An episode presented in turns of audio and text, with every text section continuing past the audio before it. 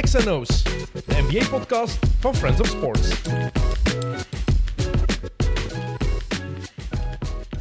Het is de mooiste en leukste traditie die we hebben bij XNO's. En als je het mij vraagt, is het ook de beste die er is in podcastland. Ben ik bevooroordeeld? Misschien. Goed, het is tijd voor de traditionele NBA-previews. We gaan alle ploegen overlopen. 15 uit de Eastern Conference, 15 uit de Western Conference. Wie is er nieuw? Wie is er weg? Wat moet je allemaal zeker weten over de ploegen? Wat mag je weten over de ploegen? Vier minuten per club. Dat is het concept. Dat doen we al negen jaar lang. En dat doe ik al negen jaar met de enige echte XNO's OG. Thomas van de Spiegel. Welkom Hey. terug. Dag Dennis. Ik ben blij om je terug te zien. Het is lang geleden. Ja, het is waar. Is het de negende keer of de tiende keer? Negende. Ah, Oké. Ja. was ooit de eerste aflevering, denk ik. Hè? De Eerst eerste aan af- de keukentafel. Hier zijn we mee begonnen, inderdaad. Bij, met jouw hond die rond ons aan het cirkelen was. En hoe is het met jou? Heel goed. Heel goed, maar heel druk. Ja, extreem druk, maar toffe tijden. Ehm, sport evolueert heel snel, eh, of dat wielrennen is of basket. Of, ah, er gebeurt heel veel. eh, en eh, ja, it's a good time to be alive. En eh, een enorm privilege om te kunnen werken in de sportsbusiness. En, eh, en om hier nog eens te zijn, nog eens over basketbal eh, te kunnen praten. Want uiteindelijk blijf ik ook wel nog een stukje van mijn professioneel leven bezig met basketbal. Maar zo de voeling met het echte spel, dat ben ik soms wel wat kwijt. En dan eh, ben ik blij dat ik hier nog eens mag komen en daarover praten. Mensen vergeten dat soms, denk ik. Omdat je nu zo Vlaanders Classics en zo wielrennen bent geworden, dat je in je core, die van binnen, dat het nog altijd eigenlijk basket is. Het zit er nog in. Ja, het zit er zeker nog in. Ik ga zelfs straks naar een match gaan kijken. En zondag ook. Dus eh, dat is ook heel lang geleden dat ik twee matchen in een weekend ga gezien hebben. Maar eh, nee, nee, het zit er zeker nog in. En ik ben nog super gepassioneerd. En ik denk nog altijd dat ik het nog altijd heel goed snap. eh, en dat het er niet meer uitgaat. En dat is. Daar ben ik het ook eh, ben ik het zeker mee eens. Vrij zeker van ook. Het is eh, heel belangrijk dat we ook zeggen wanneer we dit opnemen. Het is vrijdag 6 oktober. We nemen East en West op. Dus als de mensen dit later beluisteren, we hebben het over de ploeg op 6 oktober. Het is op dit moment 13.30 uur. 30. Dus als er nog trades zouden gebeuren straks, die kunnen binnenkomen. Maar de ploegen zoals ze op dit moment zijn, meer kunnen we niet doen. Dus James Harden zit nog altijd bij Philly. Voilà. Dat is even belangrijk. Ja. Ehm, het is het eh, 78ste seizoen al van de NBA. Begint op dinsdag 24 oktober. Nog altijd met 30 ploegen. Eh, en wij beginnen altijd met de Eastern Conference, Thomas. Dus we gaan het volhouden. Hè? Ja, maar ik had gehoord ehm, dat je de mensen ging laten kiezen wat je eerst moest droppen. Niemand, letterlijk niemand heeft, niemand heeft een Oké, voorkeur. ik stel voor dat we de Eastern Conference dan eerst. Echt niemand. Oké, ik heb bij mijn volgorde opnieuw waar ik denk dat de ploegen gaan eindigen in het reguliere seizoen. Van slecht naar goed. Eh, jij mag dat zoals altijd afbranden. eh, maar het is gokken. Het oosten is veel gemakkelijker dan het westen. Laat me dat Ja. al duidelijk maken. Het westen is een bloedbad. Dus ik ga mijn eh, klok erbij pakken. Vier minuten per team. Eastern Conference, helemaal onderaan. De Washington Wizards. Nummer 15. Vorig seizoen 35 en 47 waren ze 12e in het oosten. Volgens Vegas de over-under 23,5 overwinningen. Wie is er vertrokken? Bradley Beal, Kristaps Porzingis, Monte Morris, Kendrick Nunn, Isaiah Todd, Jordan Goodwin, Jay Huff, Quentin Jackson. Nieuw Jordan Poole, Da- Danilo Gallinari, Mike Muscala, Landry Shamet, Ryan Rollins, Tyus Jones, Patrick Baldwin Jr. En dan één rookie, Bilal Koulibaly, de zevende pick door Indiana, hebben ze binnengehaald. Was een ploegmaat van eh Wembanyama bij Metropolitan. Ehm 92. Eh, verwachte starting five is Tyus Jones, Jordan Poole, Danny Avdia, Kyle Kuzma en Daniel Gafford. En dan sixth man, Corey Kispert of Bilal Koulibaly of DeLon Wright. Headcoach Wes Unseld Jr. Belangrijke eerste vraag, vraag voor eh, Washington. Bestaat de Kyle Kuzma fanclub nog altijd? ja, maar ik denk dat ik nog het enige lid ben, zeker. Maar hij bestaat nog. Eh, Bestaat Kyle Kuzma nog? Ja, dat is echt... eh, wow. Ik moest ook even denken van... maar goed, ja, hij bestaat nog. Underachiever, laat ons daar eerlijk over zijn. Maar heeft er nooit uitgehaald wat erin zat. En het zal nu ook niet meer gebeuren, veronderstel ik. Maar ik zag hem wel altijd graag spelen, eigenlijk. Ja, de Wizards die zijn van een ploeg die eigenlijk altijd zo net in de playoffs net eruit bengelde daar naar een ploeg gegaan die effectief opnieuw beginnen. Dit is een volledige makeover. Jordan Poole is nu daar de grote, de grote leider. Hij en Kuzma. Blijkbaar heeft eh, Poole ook ehm, een heel minicamp georganiseerd in de zomer voor Kuzma en voor de ploegmaats. Ik geloof niet dat dit een basis is waar je op verder kan bouwen. Als Jordan Poole en Kyle Kuzma je eerste twee opties zijn, dan gaat het heel moeilijk. Ja, worden. eh, Jordan Poole heeft ons op een bepaald moment toch laten geloven dat hij bij Golden State dat hij misschien wel een franchise player eh, kon zijn.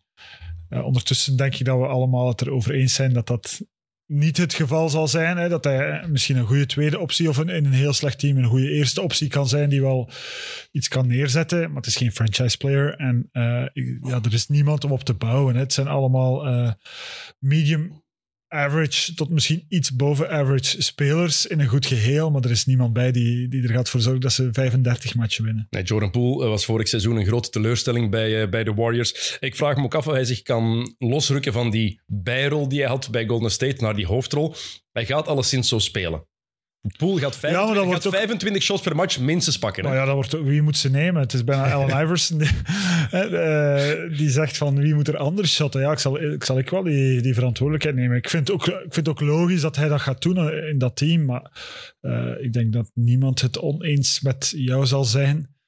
Dat ze daar toch wel ergens onderaan in het oosten zullen hangen. Nee, waarom je er misschien naar zou willen kijken, ja, Jordan Poole zien spelen. Het is toch altijd een toffe gast om te zien spelen. Esthetisch, mooie speler. Hij gaat geweldige stats laten optekenen. Hij gaat de, de posterboy worden van good stats, bad team. Dat wordt Jordan Poole en Bilal Koulibaly. Ik denk echt wel dat daar veel potentieel in zit. Die, dat is zo'n ruwe diamant. Geweldige atleet, maar ook iemand die, als je, want je kon veel van die matchen van, van Wembanyama vorig jaar volgen, die heeft heel veel evolutie gemaakt in één jaar tijd. Ja, blijft een bed, hè. maar het is, het, is, het is handig om in, in dat team terecht te komen, dat je weet dat je minuten gaat krijgen, dat je tijd gaat krijgen om je te ontwikkelen. Um, en of je nu bij een topteam of bij de Wizards terechtkomt, player development in de NBA is overal op niveau. Uh, daar, daar, kunnen we het over eens zijn. Dus hij gaat sowieso heel veel beter worden. Gaat er ook minuten aan kunnen koppelen. En wie weet, wordt het wel iets. Uh, ik, ik, ik, zie jouw enthousiasme. Ik ben nog altijd sceptisch. Ik denk ook van ja, die profiteert een stukje mee van het feit dat we allemaal uh, naar Wemby zitten kijken hebben. En plots, zeiden, en plots zeiden we, ah, er loopt daar nog een. En die kan misschien ook iets. ik denk dat er nog Koulibaly's zijn in de wereld. die dan niet dat geluk gehad hebben van in die slipstream te zitten. Uh, maar het kan wel iets worden, ja. Oké. Okay. Vier minuten voorbij. Kijk, zo, zo, snel gaat het. Zo snel gaat het. Nog 29. um, ehm, we gaan het in twee afleveringen doen. Dat is gemakkelijk. Uh, nummer 14. De Charlotte Hornets. Vorig seizoen 27 overwinningen, 55 nederlagen, 14e in de Eastern Conference toen. Volgens Vegas over-under 30,5 overwinningen. Uh, wie is er weg? Kelly Oubre, Dennis Smith Jr., Svi Mikhailuk, Kobe Simmons en Xavier Sneed. Ronkende namen. Uh, nieuw daar, RJ Hunter, Frank Nilikina, Trey Scott, Edmund Sumner, Brandon Miller, de tweede pick uit Alabama. Amari Bailey, dat is de 41ste pick uit UCLA. Nick Smith Jr., 27ste pick uit Arkansas. Um, Leaky Black, undrafted rookie uit North Carolina. En wie is er ook terug? Miles Bridges, nadat hij zijn vriendin te veel in elkaar had getimmerd. Blijkbaar wordt het na een jaar vergeven. Uh, verwachte starting five, LaMelo Ball als hij terug is van zijn blessure. Uh, Terry Rozier op de twee, Gordon Hayward, PJ Washington, Mark Williams. Brandon Miller zie ik wel een basisplaats krijgen in de loop van het seizoen, want Gordon Hayward die gaat na tien match toch geblesseerd uitvallen. weten we zoals altijd het geval is. Um, en dan um, Nick Richards, die gaat ook wel kansen krijgen. En um, Miles Bridges, ik denk dat ze die meteen weer gaan omarmen. Steve Clifford is daar de headcoach opnieuw dit seizoen. Um, ja, het is gegokt op Brandon Miller met de tweede pick. Ze hebben Scoot Henderson uh, links laten liggen. is hij de man om rond te bouwen samen met LaMelo Ball? Ik denk dat dat de grote vraag is voor Charlotte. Maar de enige reden dat we ze niet laten zetten is ook omdat ze LaMelo Ball en uh, Brandon Miller hebben. Ja, Want als je de rest van het team hoort, uh, weet ik niet waarom ze beter zouden zijn dan de Wizards eigenlijk. Um, dus ja, ik denk dat, dat je kan proberen van iets te bouwen uh, rond die twee. maar het gaat ook niet zijn om ehm, Allee, er moet nog heel veel bij om, uh, met, met alle respect uh, en, en, en ook wel enthousiasme soms rond de game van uh, LaMelo Ball. Hè, dat moet eerlijk mm -hmm. zijn. Dat is wel plezant om te zien. Ehm, maar ja, pff, ik geloof ook niet echt uh, Gordon Hayward, ik, ik, viel net niet uit de zetel. Dat hij nog altijd speelt. Toen ik dacht van, ja, ja, die is er ook nog. Uh, dus uh, ja, het wordt wel wat. Ja, enthousiast worden we hier ook niet van. Hè. Nee, want LaMelo Ball ook blessuregevoelig. Ja. Dat is al één. En Brandon Miller, ik vraag me... Het is echt wel een gok, hoor. Want potentieel genoeg heeft hij laten zien bij Alabama. Naast het veld ook wat in de problemen geraakt. Daar zijn nu meer details van vrijgekomen. En dus nuance is, is belangrijk. Het was ja, minder, wat hij gedaan heeft, minder erg dan hoe het eerst leek. Maar goed, daar moeten we nu niet op ingaan.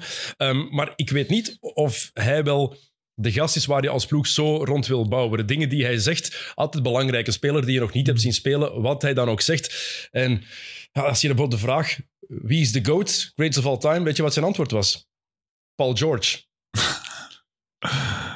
Ja, oké, kan hè. Dat, dat je Chet bent van- Holmgren, eh, die praat dan over zichzelf als die vraag komt. Dus dat is nog erger. Dat is, een dat is nog een, een fase erger. Daar zullen we het straks Dat over straks pas, inderdaad. Maar eh, nee, ja, pff, ik, ik, ik, ik snap pff, niet helemaal dat je Scoot Henderson laat passeren. eigenlijk. Eh, maar goed. omdat, misschien- omdat ze Lamello Ball al ja, hebben, maar dachten ze toch, maar dan heb je wel iets om mee te werken. Ja. En nu, ja, het is dat of niks. Dus ehm, Wel een mooie speler om te zien. Ehm, jammer genoeg voor hem, heeft één match maar gespeeld in het NCAA-toernooi. Ehm, en ze lagen er meteen uit. Een 3 op 19 geschot. Als shooter is dat wel een probleem. Hij zegt ja, dat hij ook al, hij zegt dat hij ook al eh, dat hij Michael Jordan ook een pak zien geven. En ja, is wat. Ehm, heel benieuwd ook naar Nick Smith Jr. Dat is een andere draft pick. Ehm, dat is een point guard, backup point guard. Gaan ze dus kunnen gebruiken met de blessures van LaMelo. Ehm, en Miles Bridges. Hij zegt dat hij blij is om terug te zijn. Maar of hij terug had moeten komen, is misschien een andere. Daar hebben we nu geen tijd voor om echt op in te gaan. Maar het feit dat hij zo omarmd wordt om, opeens, vind ik altijd heel vreemd. Ja, iedereen verdient een tweede kans. Hè. Klopt. Maar eh, vier minuten. Vier minuten. Het gaat rap, hè? Eh, ja, eh, ja, iedereen verdient een tweede kans. Stop. Eh, ik, ik heb nog een paar puntjes opgeschreven, snel overlopen. Mark Williams in de gaten houden. Eh, na de All-Star break ehm, is hij in de basis gekomen en is die defense van Charlotte gigantisch verbeterd. Dus die- zijn impact daarop is belangrijk. Amari Bailey, dat is een project, maar van die gasten die zo top high school prospects waren, vind ik altijd interessant om te checken. Net zoals Baldwin bij Washington. Als je dan een top 5 high school player bent geweest, zit daar iets in. Of het eruit komt, vaak niet. Ehm, en dan Kai Jones. Die eh, is voor onbepaalde tijd weg van de ploeg. Ik weet niet of je zijn post op sociale media gezien hebt. nee. Zoek het op. Echt, is, die, moet iets gepakt hebben of aan iets verslaafd zijn, maar dat is echt, dat is echt schrijnend. Dus ehm, ja, ik vrees dat hij zijn toekomst in de NBA wel eens voorbij zou kunnen zijn als hij niet goed eh, opgevangen wordt of in een rehab center terechtkomt. Dat was niet, niet oké. Oké, dertiende plaats in het oosten. Moeilijker. De Detroit Pistons. Vorig seizoen slechtste in de Eastern Conference, 17 en 65. Eh, volgens Vegas 27,5 overwinningen over-under. Daar weg Corey Joseph, Hamidou Diallo, Diallo RJ Hampton, Rodney McGruder en Eugene Omorui. Nieuw, Joe Harris, Monte Morris, Jonte Porter, Ausar Thompson, dat is de vijfde pick uit Overtime Elite. Marcus Sasser, de 25ste pick.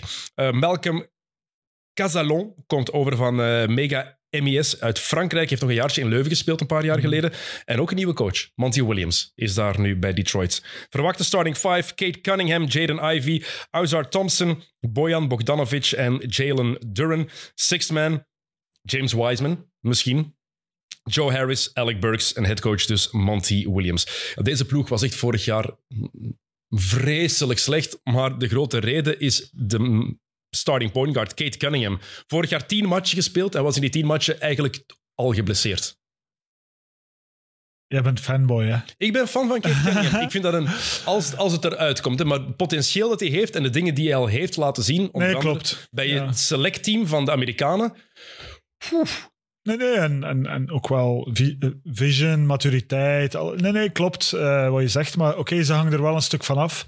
Eh, maar, maar het kan, wat je zegt, moeilijker. Ja, want dit kan ook wel play-ins worden als Cunningham gezond is. En, eh, en Joe Harris haalt niveau. En er zit toch wel een goede mix. Eh, Monty Williams, eh, met, met, ik denk met een topteam moeilijk. Met dit soort team waar de sfeer en de chemistry belangrijk zijn. En, en, en, en je rol meer een motivator is Ja. dan, dan, dan echt nadenken over hoe gaan we, hoe gaan we een ring winnen. Dat, dat zie ik ook wel nog goed komen. Het blijft Detroit, het blijft wel een, een, een, een- een, team dat thuis eh, in theorie eh, serieus wat support kan krijgen. Dus er zit wel iets in, maar het kan ook heel slecht, Allee, het kan ook heel slecht Ja, zijn. dit moet gewoon het echte jaar van de doorbraak worden Ja. voor Kate Cunningham. Hij heeft nee, 12 matchen gespeeld vorig seizoen. 12. Ik wilde je niet corrigeren daaruit. Nee, nee. Echt waar, want ik heb, ik heb de preview met de Chaotic Tree gehoord en daarin werd er ook over die 12 matchen gesproken. Maar die gast, ja, het is een point guard van 6 foot 7, 6 foot 8. Ehm, het is zo'n gast die er traag uitziet, maar vooral omdat alles voor hem vertraagt. Die Ja. totaal niet traag is, die super sterk is, heeft een degelijk shot. En als je dat combineert, Jaden Ivey is een geweldige atleet, is een bom. Ozar Thompson, de Thompson Twins, ik geloof daar ook wel in. Als die drie samen klikken en die kunnen een bepaalde ja, synergie vinden. En daar gaat Monty Williams denk ik ook belangrijk voor zijn. Ik ben het met je eens. Als het gaat over X's en O's tegen de Denver Nuggets en tegen Nikola Jokic, moet je die niet hebben. Mm. Een ploeg waar niks van verwacht wordt, die, waar je gewoon mee kan bouwen, dat is een heel goede zaak, eh, denk ik. Ja, James Wiseman, eh, Marvin Bagley, de voormalige number two picks, die zitten daar ook. Ja, Jalen Duren, dat is een hele toffe, toffe center. Dus ik ben heel, heel benieuwd wel. Wat ik wel ook wel raar vind, is het contract dat Monty Williams gekregen heeft. Hij heeft een contract gekregen, zes jaar, 78,5 miljoen. Op één na best betaalde headcoach in de NBA. Goed, goed onderhandeld. Ja, dus ik weet niet of hij dat effectief verdient, eerlijk gezegd. Dat Maar- kan je hem niet verwijten in elk Nee, geval. ik zou het ook aannemen. Ik zou het ook aannemen. Maar Detroit kan een heel toffe ploeg worden om te zien. Maar dat hebben we vorig jaar ook gezegd. En die hebben vorig jaar 17 matchen gewonnen. Wie is de best betaalde headcoach? Popovic heeft kort daarna een contract gekregen. Oké. Ja. Ik hoopte erop. Even het, eh, de, de generaties na, Ja. eh, zijn, zijn kinderen en kleinkinderen, even ook veilig stellen. Duidelijk. Eh, maar Detroit, ik zet ze voorlopig op 13. Dat kan helemaal, helemaal wijzigen als Cunningham daar effectief iets in krijgt. Maar voorlopig eerst zien, dan geloven. Nu misschien een verrassing. Mogelijk. Oei. Nummer 12. De Toronto Raptors. De twaalfde plek. Vorig seizoen 41 en 41, negende. Eh, eruit in de play-in tegen Chicago. Volgens Vegas over-under 36,5 overwinningen. Afscheid genomen van Will Barton, Fred Van Vliet, Delano Banton en Joe Wieskamp. Wie is er gekomen? Jalen McDaniels, WK-MVP Dennis Schreuder. Garrett Temple, Grady Dick, dat is de dertiende pick uit Kansas. En dan nog twee undrafted rookies. eh Javon Freeman Liberty en Marquise Noel. Marquise Noel is een eh, kleine gast uit Kansas State, een meter 75 maar, maar een heel toffe speler om te zien. En nieuwe coach, Darka Rajakovic. Starting five, Dennis Schreuder, Scotty Barnes, OG Ananobi, Pascal Siakam, Jacob Pertl, Sixth Man, Precious Achua, Gary Trent Jr. en coach dus eh Rajakovic. Als je die starting five hoort, meer dan degelijk met Ananobi, met Siakam, met Barnes. Maar het is daar een volledige change of culture. Nick Nurse is vertrokken. Ujiri was niet tevreden, de GM, met hoe de manier van spelen en hoe de cultuur vorig jaar was. Dus alles wordt daar omgegooid. En Ananobi in zijn laatste jaar, Siakam in zijn laatste jaar, die kunnen nog getrade worden, maar ze hebben ook gezegd, we willen het seizoen wel uitdoen om dan free agent te worden. Voor mij zijn dat allemaal te veel Het- ja, het afleidingen momentum- naast het veld. Maar je had vorig jaar al het gevoel van het momentum is weg. Eh, en dit is gewoon een- het verlengde daarvan. Hè. Het vertrek van Nurse en nu ook eh, Siakam en eh Ananobi met die aflopende contracten. Eh, je voelt dat het... ik geloof ook echt in dat er een stukje strategie in zit. en dat er echt een rebuilding gaat komen. Dat die nu ingezet is. Dus ik snap wel dat je ze zo laag zet. Tegelijkertijd met Gary Trent Jr. erbij en zo. En ja, het gaat ook wel nog leuk blijven om naar te kijken. Goede starting five. Ehm, En Masai Ujiri is inderdaad ook wel iemand die iets durft doen. Hè? Ja, Want ja. ook al zeggen Ananobi en Siakam, wij willen ons contract uitdoen, er zijn genoeg ploegen die die twee gaan willen en kunnen gebruiken. Ja, ja, sowieso. En eh, er zal wel nog misschien iets gebeuren. Is het nu niet, dan is het misschien nog eh, later. Eh, maar, maar ik geloof echt in, in, in de visie eh, die hij in Toronto altijd geïmplementeerd heeft. Ik vind hem echt een van de meest innovatieve, wat jij zegt, eh, GM's in de NBA. Hij zit daar ook heel stevig in het zadel, dus hij, hij maakt die calls daar. Zero fucks given ook. Hè? Ja, ja, ja. Echt. Ja, ja, maar oké, hij heeft al, hij heeft al eh, een ring gewonnen. Hè, dus hij heeft ook met een, een rookie coach toen, denk ik. Hè. Ja, ja, Dus een rookie coach. Hè. Heeft hij, heeft hij, is erin geslaagd van toch iets neer te zetten. Dus ehm, ehm, nee, alle, alle vertrouwen erin. Maar dat ze dit jaar moeilijk gaan hebben. Ja, ze, ja,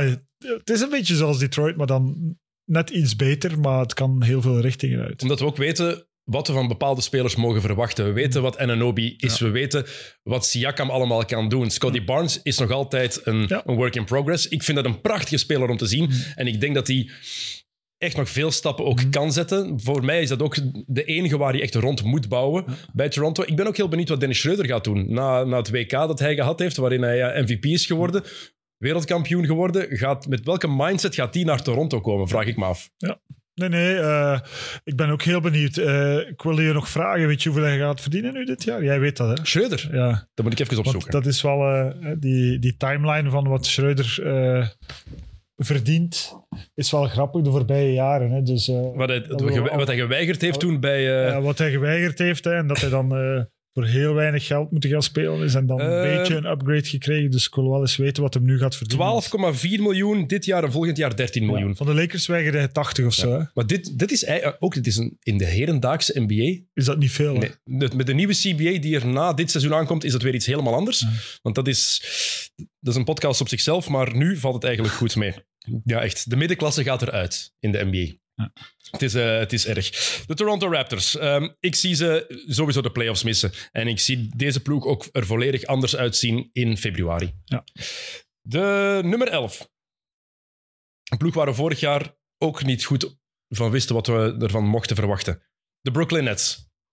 Vorig seizoen 45 en 37, zesde plek in het oosten, eruit in de eerste ronde. Een clean sweep tegen de Philadelphia 76ers. Over-under in Las Vegas 37,5 overwinningen. Afscheid genomen van Seth Curry, Patty Mills, Joe Harris, Edmund Sumner, Utah Watanabe, David Duke Jr., Raekwon Gray en Drew Smith. Aangetrokken Darius Baisley, Dennis Smith Jr., L- Lonnie Walker, Armani Brooks, Harry Giles, Jordan Hall, Trendon Watford, Derek Whitehead, dat is de 22e pick uit Duke, Noah Clowney, de 21ste pick uit Alabama dit jaar, en Jalen Wilson, dat is een tweede ronde pick, 51ste uit Kansas. Verwachte starting five.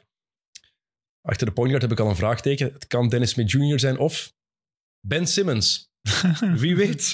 Spencer Dinwiddie, Mikael Bridges, Cam Johnson, Nick Claxton, Six Man, ofwel Dorian Finney-Smith of Royce O'Neal. Headcoach daar is Jacques Van. Ja, de Nets. Oh, the times they are a-changing, zeker in de NBA. Hoe snel het kan gaan. Van twee jaar geleden het een van de meest gevaarlijke trio's ooit hebben met Harden, Kyrie Irving en Kevin Durant naar een ploeg waar ik van denk, paar toffe gasten, maar dit, is, dit gaat niks worden En, dit en jaar. waarom vind je ze zoveel slechter dan vorig jaar? Ah, Voor, nee, vorig jaar wisten we niet. Ah. Want Durant zat er nog en Irving. En we wisten, ja, dit, wat, er is chaos geweest in de zomer. Wat gaat er nog volgen? We konden dat gewoon niet voorspellen vorig jaar. Daarom. En nu, ja, dit is een volledig andere ploeg ook dan vorig jaar. We Ja. hebben gezien na die Dit trades. is, ook een eh, dit is ook een team waar eh, niemand nog een truitje gaat van kopen tot, er, tot er is iets gebeurd. Hè. Terwijl een paar jaar geleden, ja, Brooklyn Nets waren gewoon eh, het meest populaire, ook het meest stijlvolle team in de NBA. Wilden we allemaal bijhoren. En nu hebben we zoiets van, daar lopen we even van weg. Bridges vind ik wel een heel goede speler. Ja, nee, nee, klopt. Die gaat ook effectief kans maken op een All-Star selectie dit jaar. Die, hij weet ook, hij is de nummer één optie. Ja, het is zo. Hij is de nummer één optie. En ik vond dat hij het heel goed gedaan had na die trade van Phoenix. Waarin hij liet zien van, ah, ik, damn, ik ben toch meer dan die roleplayer die ik eigenlijk bij de Suns was. Ja. Ik vond hem ook bij Team USA niet slecht. Mm, Een van de lichtpunten daar. ja, Je bent niet overtuigd. ja, ja oké, Team USA was niet om aan te zien. Eh, dus ik wil niet graag over, ik wil niet over lichtpunten spreken. Oké. Maar, Oh, dus wil je het ook niet hebben over Ben Simmons dan? Wel, ik wil het wel eens hebben over Ben Simmons, maar eh, wil jij het hebben over Ben Simmons? Want Dat moet, hè. We zijn bezig, we zijn Wow. bezig over, over de, de Nets. Het probleem is ook trouwens, als ze het slecht doen, hun eerste rondepick gaat naar Houston. Voor de James Harden trade van een paar jaar geleden. Dus die zijn ze sowieso kwijt. Volgens Jacques Vaughn heeft hij nu eindelijk de manier gevonden waarop hij Ben Simmons gaat uitspelen. Waarop hij die moet uitspelen. We weten nog altijd niet wat hij is, hè? ah ja, Weet jij hij heeft wat- het gevonden. Ja, nee. Weet jij het wat het is? Nee. Ik zag weer een filmpje verschijnen. Ben Simmons scoort 10 vrijworpen op rij. Allee, dat is... Goed, ja, dat is ook... Het is, het is een boetade geworden. ehm, en dat hij nooit gaat kunnen shotten, dat weten we ondertussen. Maar je moet wel een manier vinden om, om ermee om te gaan. Hè. Janis is ook geen fantastische schutter. En daar, daar heb je wel een evenwicht gevonden van... Hij is natuurlijk ook 2 en 10 en... eh, Maar Ben Simmons was ook al. NBA een paar jaar Ja, geleden, mogen we niet vergeten. Die was vooral defensief fantastisch, hè? Ja, en dan, en dan een soort. eh, hij had zo'n soort inside-out game dat wel werkte voor hem. En dat is hij volledig kwijt. Maar hij is ook altijd bezig met zoveel dingen die er niks mee te Mhm. maken hebben. Hij heeft nooit die focus gehad van ik ga hier nu eens echt een absolute topper worden. En, en, en dat zie je, dat straalt ook af op wie hij is, hoe hij praat, eh, hoe er naar hem gekeken wordt. Eh, ik denk ook niet dat het gewoon het scherpste potlood in de pennenzak is. Eh, en dat, dat helpt hem natuurlijk niet. Dat helpt zeker niet. Heeft Maar, wel... alleen, maar het is wel jammer, want het is echt waste of crazy talent. Maar tuurlijk, en daarom dat het ook... Wij dachten dat de next coming of LeBron Maar was. daarom dat we er zo over blijven praten, hè. hè, Thomas. Ja. Omdat dat, dat ruwe talent daar nog in zit. Omdat we ook weten wat hij kon doen als je al NBA bent geweest. Je bij de beste 15 spelers van de NBA zat. En je bent een revolu- revolutionaire defensieve speler. En in de fastbreak ben je niet te stoppen. Ja, dan zit daar iets in wat je kan verder ontwikkelen. En wat er de laatste twee jaar is gebeurd, is gewoon mindblowing. Zo jammer. Ja, nee, nee, dat is echt, eh, is echt hallucinant bijna en, en heel jammer. Maar goed, busts zijn onderdeel van elke sport. Hè. Absoluut. Maar misschien krijgen we nu een hero- heropleving te zien. Eh, we zijn bij de plane. Nu al. Plane Tegenwoordig is het niet moeilijk altijd... meer. Hè. Het was vroeger toch toffer. eh, met- Het is nog altijd moeilijker dan, dan in de. B-Next League. In Nederland zijn er negen ploegen en acht ervan halen de playoffs. Kijk, ehm, goed. Nummer 10. De Orlando Magic. Vorig seizoen 34 en 48, dertiende plek in het oosten. Over-under bij in Vegas 37,5 overwinningen. Weg, Bol Bol, Michael Carter-Williams en Jay Scrub. Nieuw, Joe Ingles, Mac McClung, dat is de, de dunk-kampioen. Traveling Queen, topnaam. Anthony, echt een fantastische naam. Anthony Black, de zesde pick uit Kansas. Jet Howard, de elfde pick uit Michigan en zoon van Joan Howard. De verwachte starting five op de point guard ofwel Markel Fultz of Anthony Black. Gary Harris op de twee. Frans Wagner op de eh, small forward. Paulo Banquero als power forward. En Wendell Carter op de vijf. Six man. Jalen Suggs. Of misschien Jonathan Isaac als hij ooit nog eens gaat basketten. Ik geloof er totaal niet in. Na drie jaar blessureleed. Maar who knows. Headcoach Jamal Mosley. Ja, ik vind het een ploeg met een super interessante kern. Ja, nee, nee klopt. Ehm, ja, je kijkt sceptisch. Nee, nee, nee, nee, totaal niet. Ik, ik wist niet waar beginnen. Ik wou bij Wagner beginnen eigenlijk. Doe maar. Eh, omdat ja, elke Duitser die in de NBA speelt, daar moeten we misschien een extra 30 seconden aan besteden in deze preview. Omdat wat zij gepresteerd hebben deze zomer, dat zag niemand komen. Eh, ik denk dat ze nu ook eh, naar waarde gaan geschat worden. Want zowel de broers als Schreuder, eh, dat zijn echt wel heel... bijna onderschatten. Schreuder iets minder, omdat dat wat meer opvalt. Maar de Wagners en zeker Frans Wagner, ja, dat is gewoon... Dat is gewoon zot talent. Geboren om te basketten. Altijd op de juiste plaats. Het lijkt weinig moeite te kosten. Ze zien er eigenlijk veel kleiner uit dan dat ze zijn. Hè? Want ze zijn een stuk groter. Eh, ik denk dat hij 2,6, 2,7 of zo is. Maar hij speelt graag op 1,96 is. Eh, ehm, dus eh, ja, ik wil even appreciation eh, 30 seconds doen voor, voor Wagner. 2 meter en 8. 6 Oké. voor 10. Ja, Frans Wagner.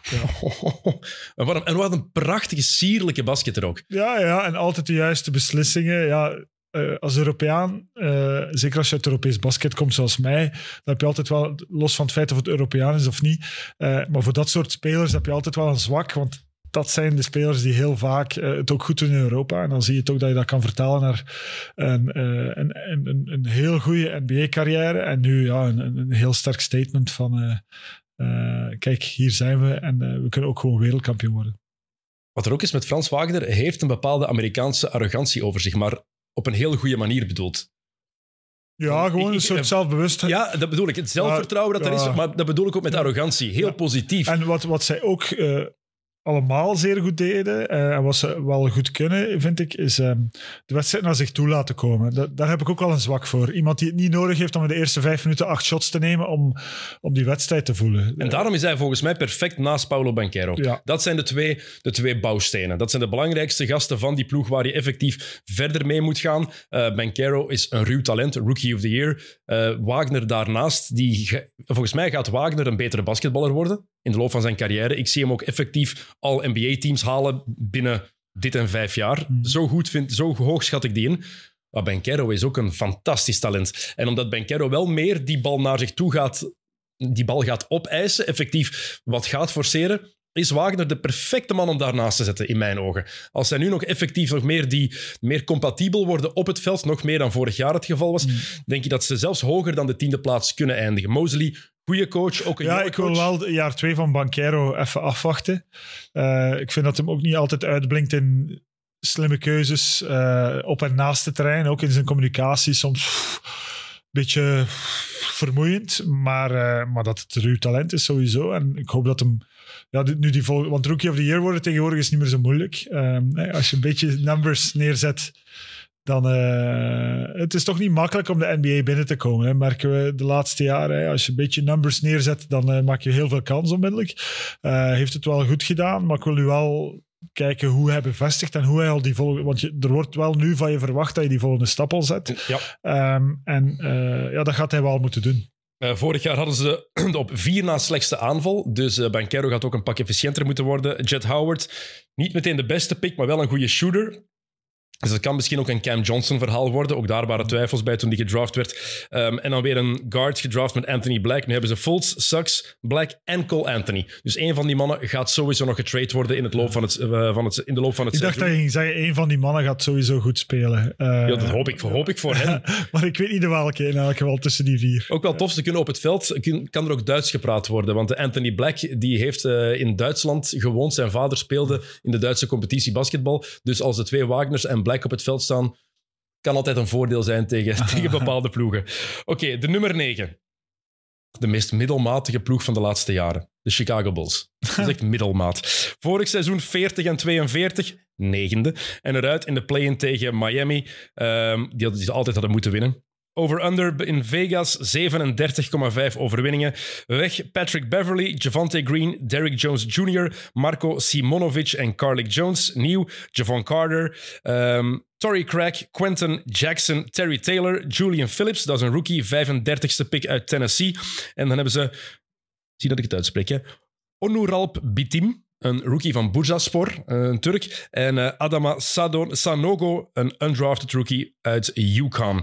Verwachte starting five. Ayo de Sonnu, want Lonzo Ball die is nog altijd zwaar geblesseerd. De vraag is zelfs of hij ooit nog gaat kunnen basketten. Shooting guard Zach Levine. Small forward DeMar DeRozan. Power forward Patrick Williams Jr. of Patrick Williams III is het eigenlijk. Center Nikola Vucevic. En dan six man Alex Caruso. En de beste rebounder aller tijden, volgens zichzelf, zit daar ook Andre Drummond. Um, headcoach is Billy Donovan. Ja, deze ploeg blijft gewoon hetzelfde. Hè? Nog vis, nog vlees. Ja, helemaal eens. Het wordt ook tijd om eens te beginnen na te denken over rebuilding. Uh, zeker als je, uh, je twee belangrijkste assets die je nog hebt op vandaag, hè, naast bal, zijn uh, De Rosen en Vucevic. Ja, die zijn passé, met alle respect. Uh, voor Levine ga je nog het uh, meeste kunnen krijgen, ja, denk ik. Ja, voor Levine ga je meer kunnen krijgen, maar uh, De Rosen en, en, en Vucevic, ja, dat is echt gedaan. Ehm, dus dat, dat is ook een, een, een basketbal. Hè, met alle respect, hè, want Vucevic heeft zelfs een degelijk jaar gehad vorig jaar. De Rosen was ook niet slecht, niet maar, slecht, maar dat gedaan is niet meer om van mee deze te doen, bedoel je. Ja, gedaan, dat is, ja, dat is niet meer van deze tijd. En, uh, en ze moeten er echt beginnen nadenken. Wat, wat, wat na die mannen? Hè? Uh, of wat moeten we nu doen? Zitten ook niet echt goede shooters in dat team, heb ik het gevoel. Nee, en nogthans, volgens de, de GM, was het Carnisovas? Carnichovas. Carnic, kijk, ik moest zien ook het Arturas Carnichovas. Um, volgens hem willen ze sneller gaan spelen en meer op hun driepuntshot leunen. Ja, dat is moeilijk als je Torrey Craig he, hebt aangetrokken. Die shot nooit driepunters eigenlijk. Uh, DeMar DeRozan, dat is puur midrange en een van de beste ooit daarin. En een rookie Julian Phillips die niet echt goed is van achter de driepuntlijn. Heel vreemd dat, dan, dat je dan je filosofie wil gaan veranderen en sneller wil gaan spelen en meer En leunen niet- op het driepuntshot. Maar niet de spelers. Ja, met Vucevic en Levine gaat Ja. dat, hè. Maar ik denk, de, de- blow it up. Stop Ja. ermee daar. Probeer te kijken wat je kan vinden voor Vucevic, voor Levine, voor DeRozan, nu ze nog iets kunnen opbrengen. Ik denk dat Chicago daar naar moet gaan kijken, want anders gaan ze gewoon middle of the pack zijn. Ja, helemaal eens. Ehm Lonzo Ball, gaat hij ooit nog kunnen spelen, denk je? Is Hoeveel nog maar 25, hè? Hoeveelste zware blessure is dat al? Heeft hij enkels gehad en dan nu zijn knie en heeft al een paar operaties aan die knie ondergaan. Hij kan nog altijd, hij kan nog altijd heeft hij ook al iets aan zijn rug gehad. En, ah, misschien is dat niet zo, hè, maar je hebt het gevoel dat hij nog nooit echt eh, een hele lange streak gezond geweest is. Gewoon. Eh, is hij nog maar 25? Ja. Dat is mind-blowing bijna. Eh, Draft van 2017. ja. Ja. Het, is, het is waanzin. En vooral zo jammer, want toen hij speelde bij Chicago, was die ploeg echt goed. Hij was, hij was zelf aan het ontwikkelen. Zijn shot was veel beter geworden. Ze hadden dat helemaal aangepast. En hij deed die ploeg draaien. Ja, ja, ja, het was echt, eh, want ik ben twee jaar geleden dus de laatste die ik live gezien heb. Het wordt tijd dat ik nog eens terug ga. Nog eens gaan kijken. En hij bepaalde echt het tempo van die wedstrijd. Eh was echt helemaal hij. Eh, en eigenlijk als hij gezond is met dit team, en ook zeker twee jaar geleden, toen, hij, toen hij pas aankwam, ja, dat was wel een cool team om te zien, omdat dat, eh, dat was echt uh, up-tempo. Uh, met de Rosen en met Levine was echt super cool. Dan zou ik er ook anders naar kijken, denk Ja. ik. Ja. Als Lonzo Bal speelt, denk ik van, nou, misschien omdat hij gewoon... Ja, maar als hij fit is, en we weten eigenlijk allemaal dat hij niet Ja, zo, super fit gaat zo zijn. over een waste of talent waar hij zelf niks aan kan doen. Ja. Vind ik zo jammer, omdat hij effectief wel, ondanks alles van LeVar, hè, alle idiote Ik ging er net zelf over beginnen. Van, eh, ja, die heeft het toch wel gejinxed voor allebei zijn zonen. denk ik. die hebben weer voor alle drie zijn zonen. Big Baller brand, die hebben nieuwe schoenen uitgebracht. Kijk, Je hebt ze zeker al gekocht. mo- mode is subjectief, hè? smaak is subjectief. Maar als iemand die schoenen mooi vindt, dan dat, dat is Die kan geen vrienden zijn met jou. daar zo'n van... Ja, vrienden, dat weet ik niet. maar dat is om van te... Allee, ik vind het om Om van te spouwen. Spouwen, dat is echt Antwerps. Goeie, goeie woord. Kotsen. Ja, goeie woord. Oké, nummer 8. De traditionele playoff plaatsen. De Atlanta Hawks zet ik daar. Vorig seizoen 41 en 41. Achtste, maar uiteindelijk zevende na de play-in. Eh, in de eerste ronde hebben ze verloren tegen de Celtics met 4-2. Hebben ze het eigenlijk nog heel goed gedaan. Over-under in Vegas 41,5 overwinningen. Afscheid genomen van John Collins. Het is eindelijk gelukt om die te traden. Aaron Holiday, Vit Krejci, Tyrese Martin en Donovan Williams. Nieuw Wesley Matthews, Patty Mills, Miles Norris, dat is een undrafted rookie uit eh, Santa Barbara. Kobe Buffkin, de 15e pick uit Michigan.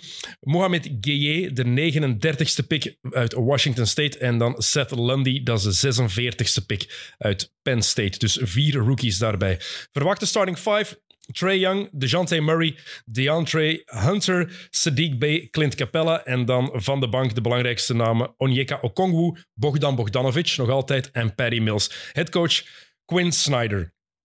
Kijk, ik voel het niet helemaal bij deze ploeg, ondanks dat het een heel veelzijdige groep is. En dat ze een coach hebben met Quinn Snyder, die volgens mij heel veel uit een groep kan halen. En toch zie ik ze niet hoger eindigen dan de achtste plaats. Heb ik daar geen vertrouwen in. Trey Young. Ja, daarom. dat, is heel dat is heel duidelijk. En Trey Young is nog altijd dezelfde speler als hij was toen hij de NBA binnenkwam. Ehm, en eh, ja, hij is gewoon eh, een killer. Maar je zei daarnet, wat was de koningin van de middelmaat eh, tegen Chicago. Maar Atlanta gaat ook altijd net goed genoeg zijn voor de playoffs. Maar ook niet beter dan dat.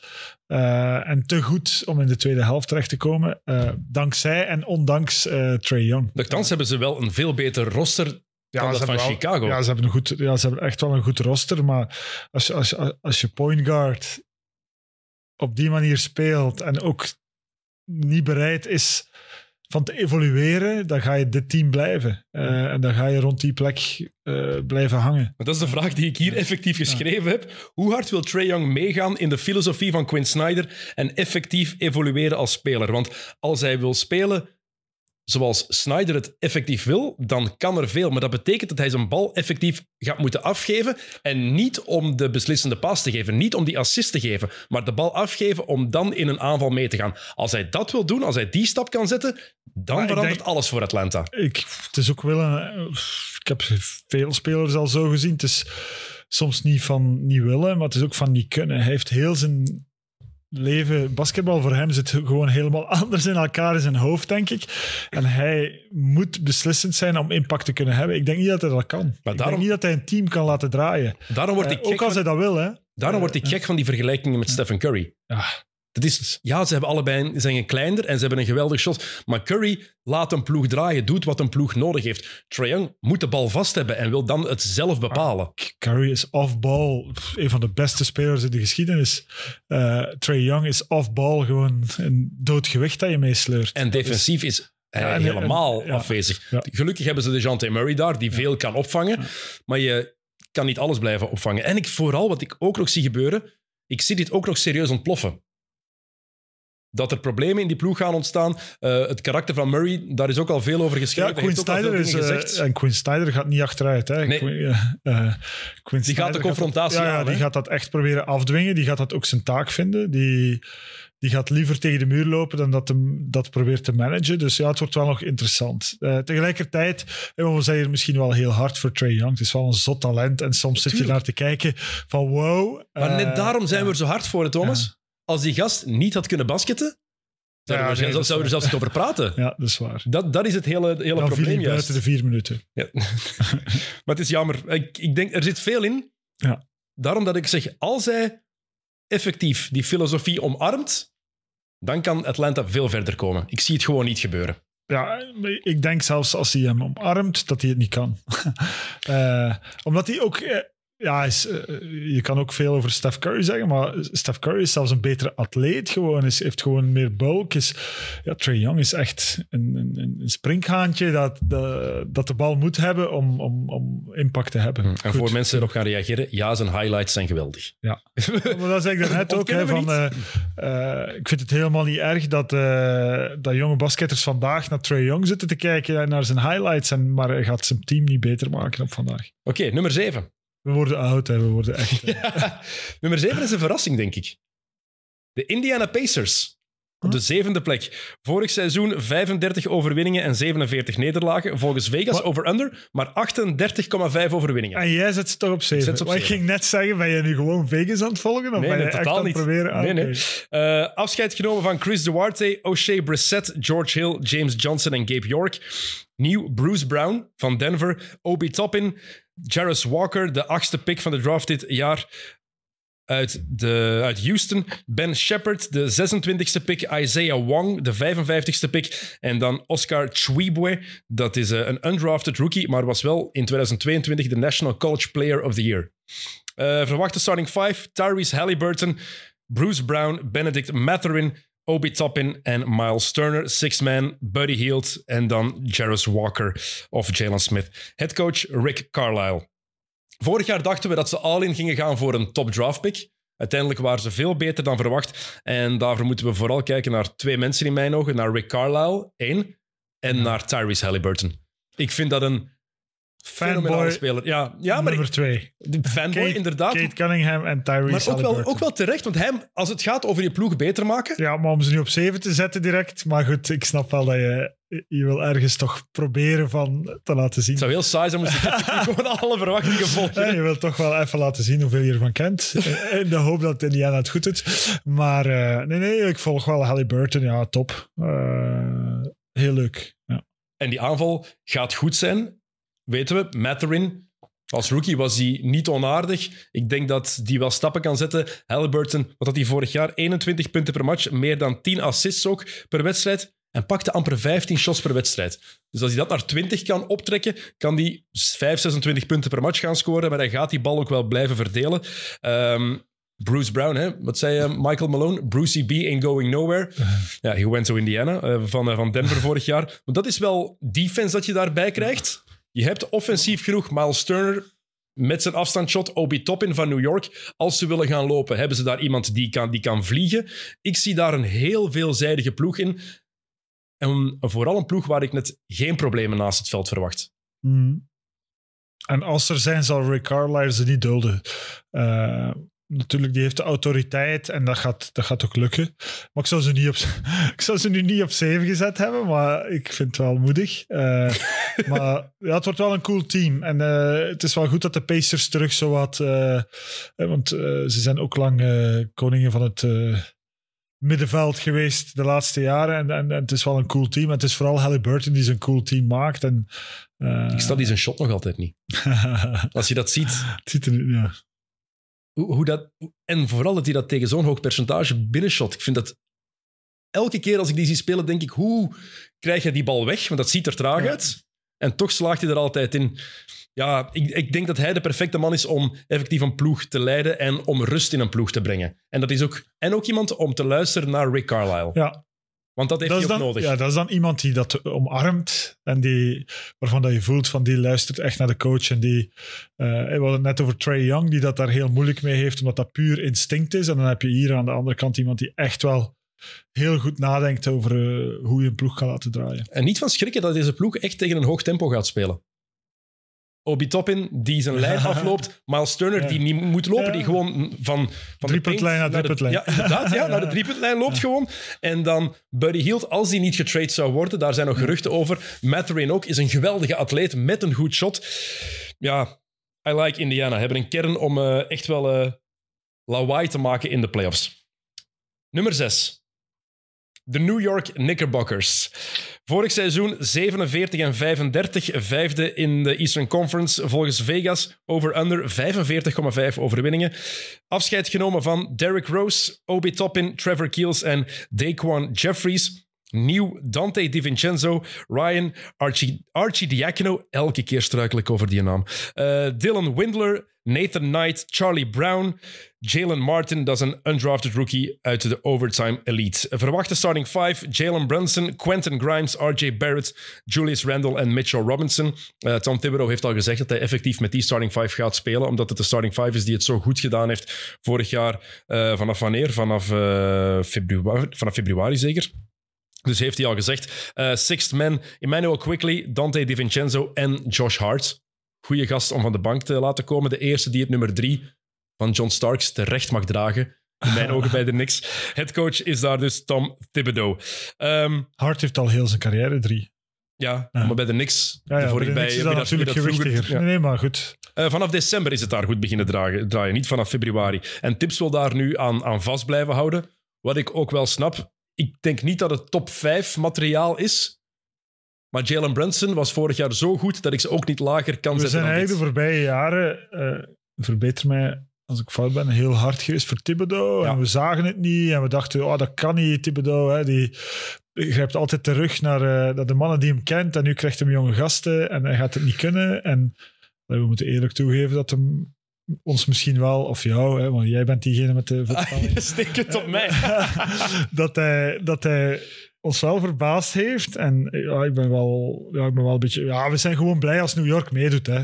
Uh, al dat drama uh, van in de tijd was voor niemand goed. Ja, dat was dus goed om eens te lachen. Maar, maar als New York een beetje meedoet, is dat gewoon ja, dus, uh, zo'n important market. En dan de, de Garden blijft de Garden. En dus, dus nee, wel cool. En Brunson is echt. Het koopje van vorig jaar, hè? Ja, ja, ja. ja. We, hadden, we hadden toen denk ik nog een beetje kritiek van oeh, toch wel een stevige investering. Als we kijken waar het nu naartoe gaat, is het spotgoedkoop. Maar ik had nooit verwacht dat hij dit ging kunnen. Dat hij zo goed zou zijn. Mm. Echt, die bracht rust in die ploeg.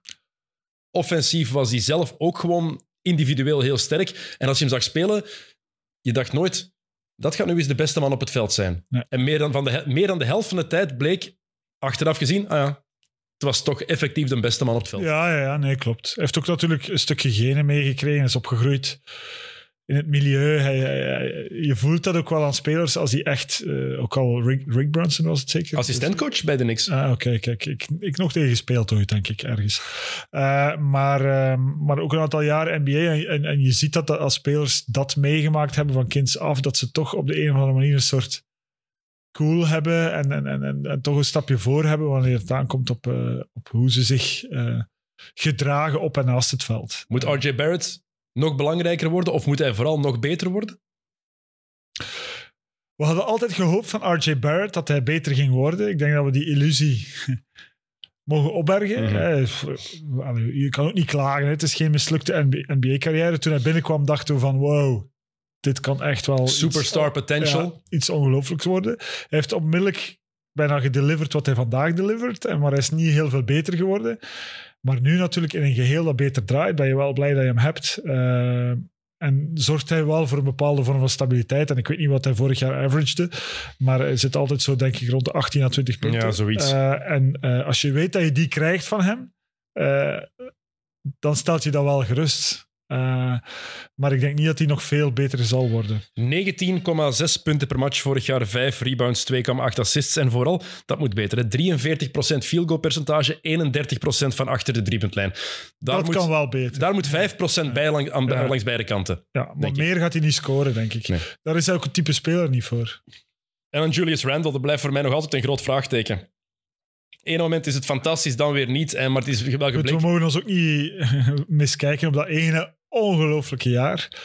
Uh, Met twee jaar geleden, wacht, drie seizoenen geleden was het ook goed. Dan het seizoen daarna weer niet. Dan vorig jaar weer wel. Ja, dus, maar het seizoen drie, drie seizoenen, allee, dus niet drie seizoenen geleden. Voor tips. Uh, ja, voor het... tips was het ja, was het veel beter nog dan vorig jaar. En dan dachten we van, wauw, waar, waar, waar, waar, haalt hij dat? Uh, ik ga ervan uit dat het wel nu stabiel zal zijn. Ik, ik, ik geloof echt in de niks en ik, ik hoop wel dat ze het nog beter doen dan wat jij... Ja, eh, Ik hoop het ook. je weet, ik heb een zwak voor de Knicks. De ploeg van mijn pa, ik hou van die club. Ik hou ook van tegen die ploeg, ploeg supporteren. Tenminste, vond ik vroeger leuk. Hè. Een paar uitdagen, altijd tof. Maar de Knicks, die hoort erbij. Die moeten goed zijn. Dat is ik vind Dante Di Vincenzo wel ook een match voor... eh, ook wel tof. Ze hebben de- Yukon-ploeg eigenlijk bijna helemaal terug samengebracht. hè. Ah. Met Brunson, Di Vincenzo, eh Archidiakono en Josh Hart. Hebben allemaal Ah, samen cool. titels gewonnen bij Yukon.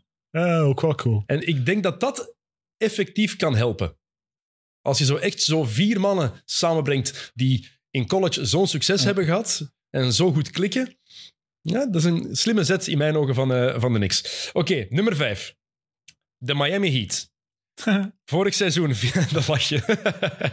Vorig seizoen 44 en 38, zevende plek, maar uiteindelijk achtste na de play-in. Eh, verloren in de NBA Finals met 4-1 tegen de Denver Nuggets. Beste 8 seed ooit, misschien wel alleszins een waanzinnige run.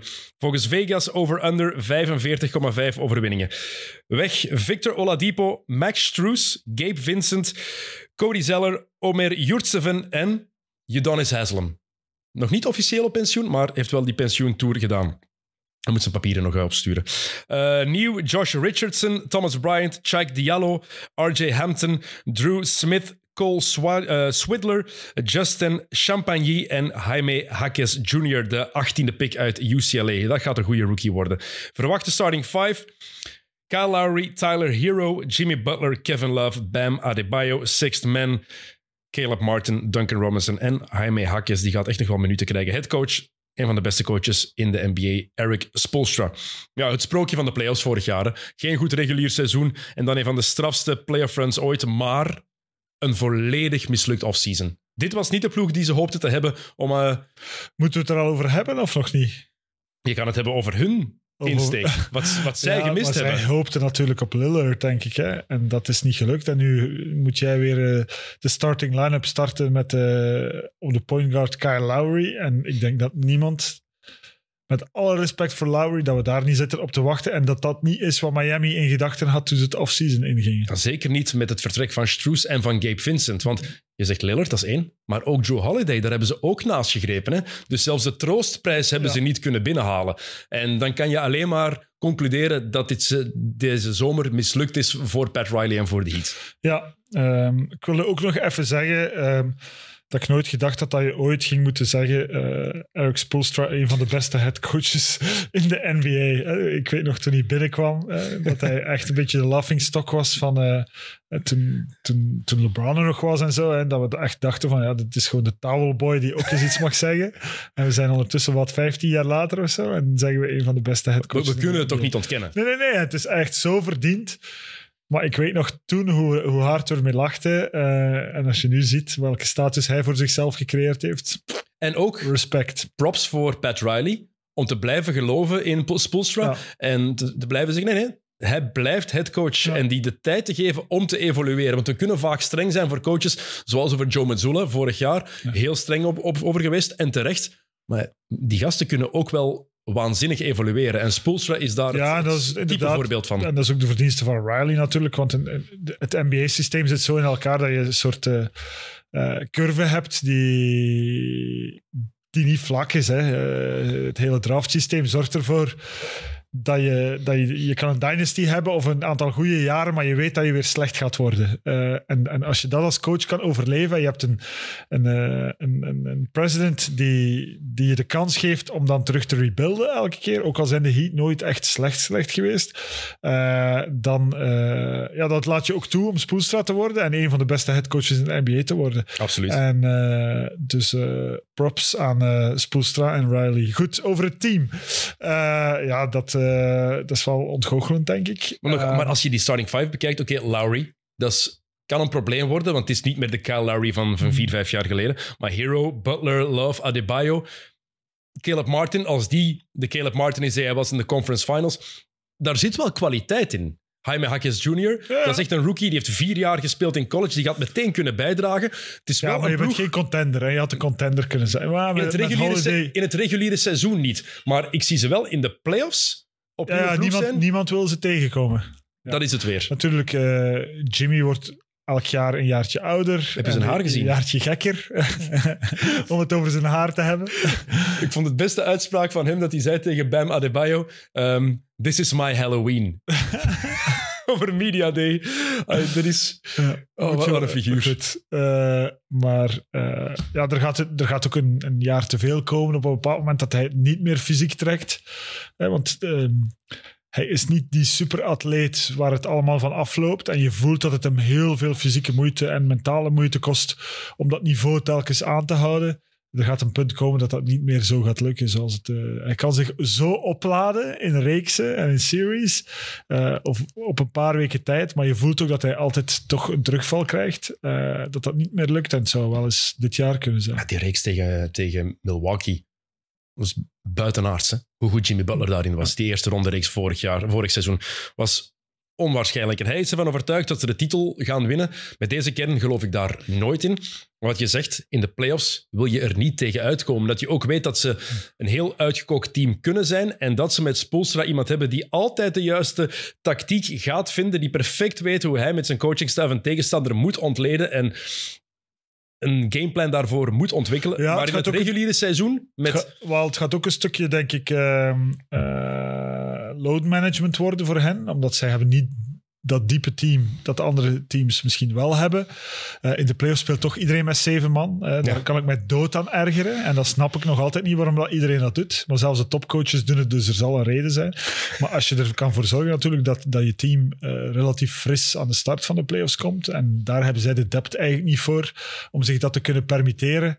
Om af en toe heel veel load management te doen. Twee dingen nog. Eén, kijk naar Tyler Hero. Die gaat volgens mij kapot gemotiveerd zijn nadat zij na maandenlang is betrokken geweest in die trade-scenario's. En we kunnen zeggen wat we willen van Tyler Hero. Goeie basketter nog altijd. Hè? Ja. Ik vind dat een meer dan degelijke speler. Dat vind ik ook niet erg. eh, we zeiden net Trey Young, maar de jong gastjes mogen ook naar Tyler Hero kijken.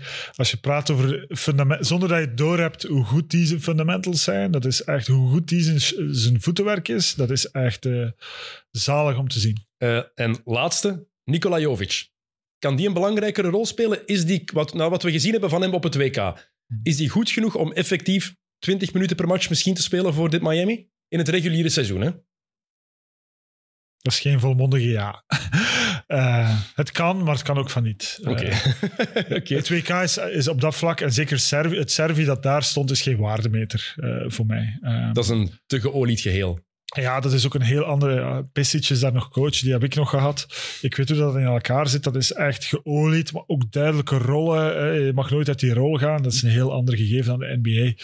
Hmm. Ehm, ik hoop het voor hem. Oké. Eh, de top 4. Op 4. Het grootste vraagteken. De Philadelphia 76ers. Ik heb ze hier puur en alleen gezet omdat ze nog altijd Joel Embiid hebben. Respect voor de MVP. Eh, vorig seizoen 54 en 28, derde in het oosten, eruit in de tweede ronde. In zeven matchen tegen de Celtics. Had even goed anders kunnen lopen natuurlijk. Volgens Vegas over-under 48,5 overwinningen. Weg eh, Dwayne Dedman, George Niang, Mac McClung, Jalen McDaniels, Shake Milton en Louis King. Nieuw Patrick Beverly, Danny Green, Kelly Oubre, Mo Bamba. Is dat daar? David Duke Jr., Javonte Smart, Philippe Petrusev, dat is de 50ste pick, komt over, was de 50ste pick twee jaar geleden, komt over van Rode Ster Belgrado. Ehm Toe Bayliss, een eh, undrafted rookie uit Arizona. Ehm, en Turquavian Smith, undrafted rookie uit NC State. En een nieuwe coach. Nick Nurse is headcoach van de Philadelphia 76ers. Verwachte starting five op dit moment, want Op dit moment, Op zes- op, op 6 oktober om 14 uur 26. Tyrese Maxey, James Harden, Tobias Harris, PJ Tucker, Joel Embiid, Sixth Man, DeAnthony Melton, Patrick Beverly. Headcoach is dus Nick Nurse. Ehm, ja, hier is de grote vraag. Raakt James Harden weg? Of zijn de vragen, raakt James Harden weg? Wanneer raakt James Harden weg? En wie krijgen ze in godsnaam voor hem nog terug? Dat zijn de vragen die we ons moeten stellen voor dit Philadelphia, denk ik. En er zijn er nog een paar follow-up vragen, maar dat is denk ik de basis. Ja, ik weet niet goed wat ik daar moet op zeggen. Ik word daar bijna droevig van. Eh, van, van hoe je James Harden zijnde een ploeg als de Sixers, die we toch wel als een contender mogen beschouwen, ook grotendeels dankzij Embiid de voorbije jaren, hoe dat je daar eigenlijk op zo'n korte tijd een team kan van maken waarvan we zeggen van dit gaat het niet worden. Eh, ja, pff, Nick Nurse, hij mag ze hebben ze, van mij dit Maar jaar. echt? Ja, ehm, ik, was, ik was niet gegaan. Ik weet natuurlijk niet wat hij gaat verdienen, maar ik, ik zou denken van, ah, en krijg Beverly er ook nog bij. Top, dank je jongens. Eh, hoe, hoe begint je daar aan camp? Eh, met Ja. Beverly, Harden. Ja, Harden is niet komen opdagen voor Media Day. Hij is wel naar training camp gegaan en er werd op voorhand gezegd dat de bedoeling blijkbaar was, volgens de, de ingewijden, ehm, om de situatie zo ongemakkelijk mogelijk te maken. Blijkbaar heeft hij de eerste dagen gewoon deftig meegetraind en heeft hij voor niks van problemen gezorgd. Moeten we ook eerlijk bij zeggen. Eh, maar het probleem is ook met James Harden, door alles wat hij gedaan heeft, door zijn reputatie, door elke keer om trades te vragen, door ook zijn met momenten mindere spel, want hij bijvoorbeeld heeft in de playoffs tegen Boston twee Door Daryl Morey een liar te noemen. voor een kamp van Chinese jongeren die keken, what the fuck is dit? Maar je gaat nooit meer iets goed terugkrijgen voor hem. Nee. Zijn waarde is volledig gekelderd. Als je het vergelijkt met toen hij weg wou uit Houston, kon je daar alles voor krijgen. Nu, het is nog geen, nog geen 25% van wat hij toen waard was in mijn ogen. Nee, terwijl hij vorig jaar met streaks wel, Mhm. maar wel af en toe nog super goed was. Hè. Tuurlijk, maar het gaat niet... Zijn basketbalkwaliteit Ja, wel, kennen we. maar dat is het jammer daaraan. Dat is de reden dat ik daarnet zeg van ik voel me daar bijna slecht, fysiek slecht door. Omdat je weet van, als hij een beetje zijn verstand zou gebruiken, Ja. wat niet heel makkelijk is, en het is met de jaren echt slechter geworden, eh, ja, dan, dan, dan ben, je, ben je een contender gewoon. Eh, of als je getrade wil worden, hè, omdat je Daryl Morey dan een leugenaar noemt. Hè, maar doe dat dan niet op die manier en dan krijgt Philadelphia er van alles voor terug en dan kan jij misschien ergens gaan spelen bij een team dat dan geen contender is, maar waar je mag doen wat je wil en, eh, en terug een, een, een superstar wordt. Maar nu, wow, dit is echt... J- Jij zegt eigenlijk nu letterlijk wat zijn agent blijkbaar ook tegen hem gezegd heeft. Hij heeft gezegd, doe zo'n dingen niet, niks in het openbaar zeggen. Maar Harden kon zich niet inhouden. En heeft dan blijkbaar toch gewoon al die dingen gezegd over Daryl Morey. Ook ergens onbegrijpelijk, maar goed, wat. Dat brengt ons ook bij een groter verhaal natuurlijk. Sorry dat ik eh, uw vier Nee. overschrijd. Mag Maar zeker. soms denk ik van eh, de nieuwe NBA met die, met die echt zotte contracten en natuurlijk het, het businessmodel laat dat toe, dat er dat geld betaald wordt. Maar zorg ervoor dat die spelers gewoon whatever doen. Hè. En, en, en die kunnen zich alles permitteren tegenwoordig. Hè, waar, je, waar je vroeger nog... Het is ooit begonnen eh, bij Latrell Sprewell die PG Carlissimo eh, proberen te wurgen. En het is nooit meer gestopt, omdat de verhouding... coach-management ten opzichte van spelers is volledig scheef getrokken omwille van de bedragen die de spelers vandaag meenemen uit, die, uit de NBA, dankzij hun eh, NBPA en de Collective Bargaining Agreement. En dat is volledig scheef getrokken en dan krijg je dit soort situaties. Maar Silver vindt dat niet erg, want dat is ook onderdeel geworden van zijn product. Zolang het niet eh, op een strafblad komt, is dat natuurlijk... Het, het verkoopt gewoon. Hè. Dus, Speel die eh, trouwens ook gezegd heeft, als het over financiën ging later bij Minnesota, kreeg hij een contractvoorstel, 21 miljoen. En zijn antwoord was, um, I have children to feed. dus daarom heeft hij dit afgewezen. Ja. 21 miljoen. Ik weet niet wat die eten, maar het is uh, waanzin. Um, goed, gelukkig hebben de supporters in Philadelphia veel geduld. de meest, ik denk dat er geen enkele supporters basis is die zo weinig geduld heeft als die van Philadelphia. Mm. Dus dan komt dit er nog eens bij. Ja, ze en, hebben natuurlijk ook een, zo'n geschiedenis, zo'n zware rugzak en een geschiedenis. Uh, zij hadden wel Julius Irving, hè. zij hadden wel uh, Charles Barkley. En, en, Moses Malone. En Moses Malone. En, dus Will ja, Chamberlain. Ja, dus zij, zij denken van, wow, Waar wachten we op? Ik snap dat ergens wel. Tuurlijk. Uh, Hun laatste titel was in 1983. Uh, toen ik in Real Madrid basketballen stonden wij 20 punten voor aan de rust. Dan werden we uitgefloten omdat ze het niet goed vonden. Hè.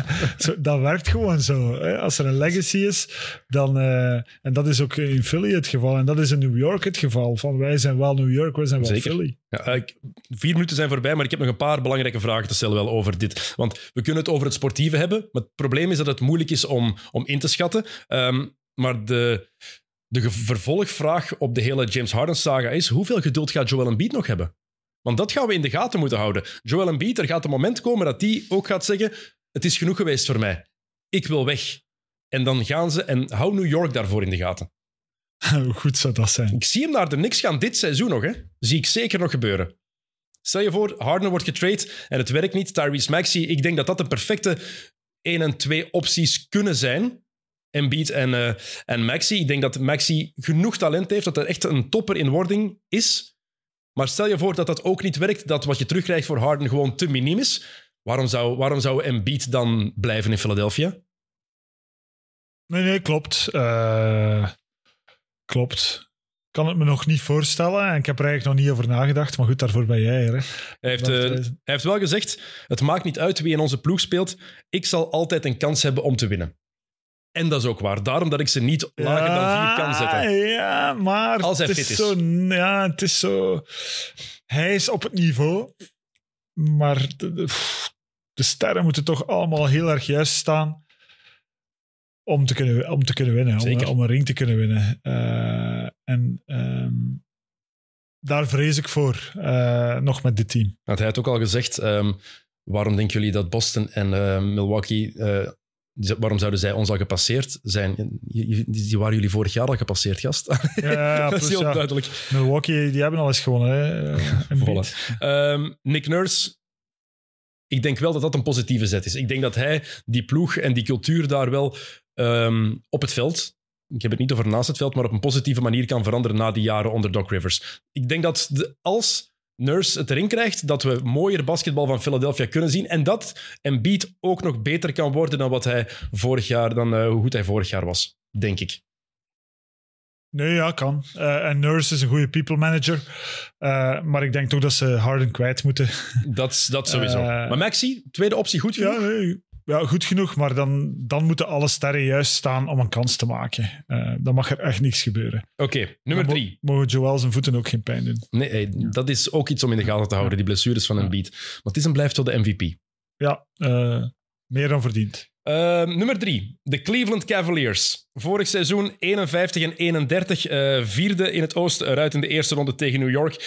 Met 4-1 een heel teleurstellende playoff-serie. Over-under van Vegas, 50,5 overwinningen.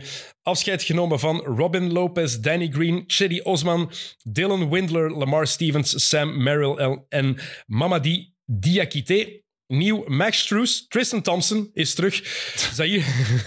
Zaire, Smith, George Niang, Damian Jones, Ty Jerome, Sharif Cooper, uh, Craig Porter, dat is een undrafted rookie uit Wichita State. En Emoni Bates, 49ste pick uit Eastern Michigan en een high school fenomeen. Twee jaar geleden was hij nog degene die zogezegd als eerste ging gedraft worden boven Victor Wembanyama. Zo'n groot talent was dat. Nu als 49ste gekozen.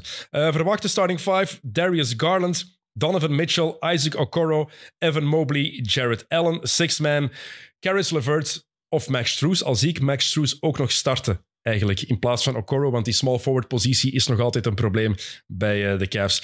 Headcoach, een ander probleem, JB Bickerstaff. hmm. Heeft niet echt punten gescoord. Uh, de playoffs waren een reality check na een meer dan degelijk seizoen. Uh, maar die aanval werd te voorspelbaar van Cleveland. Donovan Mitchell was ook uiteindelijk niet goed genoeg. Um, ik weet ook niet of Mitchell wel de eerste optie moet zijn in dat team. Zo heb ik er ook nog nooit naar gekeken. Darius Garland. Waarom ja, zou nee. je die niet nog belangrijker maken? Ja,